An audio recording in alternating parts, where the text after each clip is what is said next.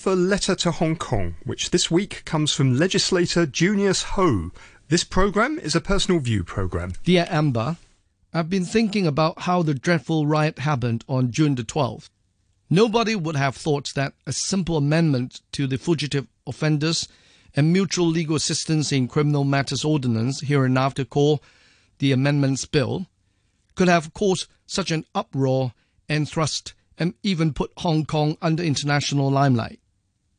Despite the amendments bill being perfectly in line with the international practice and the United Nations guidelines, the Pan Democratic Party just chose to demonize it in Chinese as Song Zhong, which means repatriating Hong Kongers to China, whereby jeopardizing their liberty and freedom. In fact, not only were the Pandems wrong about the amendments bill, but they have also spread the brand of propaganda all over Hong Kong and fear-mongered the public to vouch against the amendments bill. According to them, there were two million of them fallen victim to their lies. Together with the media, they called upon the public to rally their way to the Legislative Council complex, with the ultimate goal to picket and to prevent the second and the third reading of the amendments bill. Worst of all, the Pandems even instructed schools and teachers to command students to go on strike. Mortified, weary, and stressed under the sweltering heat, students attend the rally with their DSE exams looming as a matter of days and weeks. Our future depends on them, but to have sacrificed their future for the radical political ploy and ideology is simply contemptible. Our students' education should have come first. On the 12th of June, Admiralty and parts of Central were brought to a halt once again. Commuters were cordoned off, work attendance was falling, and the Legislative Council complex was completely under siege. By 2 p.m. of the day, massive number of demonstrators was already encompassing the complex and the surrounding designated demonstrators area. They wedged between Tamar Park and the Legislative Council Road. Attempts were made to break through the police parameters. After rounds of offensive acts poised by the demonstrators, bricks gouged out from the nearby pavements and makeshift javelins converted from nearby pipes and rods were witnessed to have been used against the police.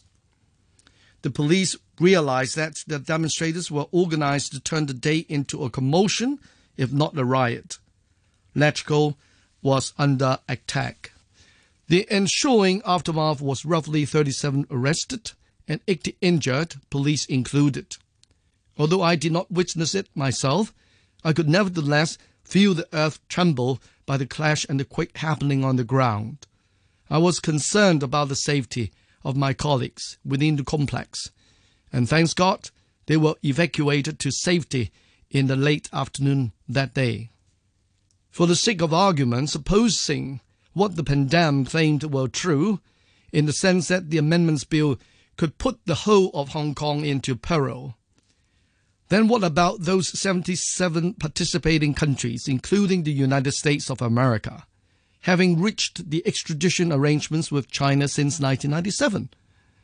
Would that equally be heinous and morally reprehensible for them to entertain any request from China to extradite any fugitive under the arrangements. Indeed, that is more or less the same effect as for the amendments bill. The question that I beg to ask what is the wrong of the amendments bill to enable extradition possible between Hong Kong and the mainland China then? We owe it to the Poon family, and we owe it as our duty to prevent Hong Kong from turning into a haven for the fugitives. We have to serve justice to those villains scrounging in the dark corners of Hong Kong, such as Chen Tongkai, the murderer of Poon Hiu Wing, the victim in Taiwan last year.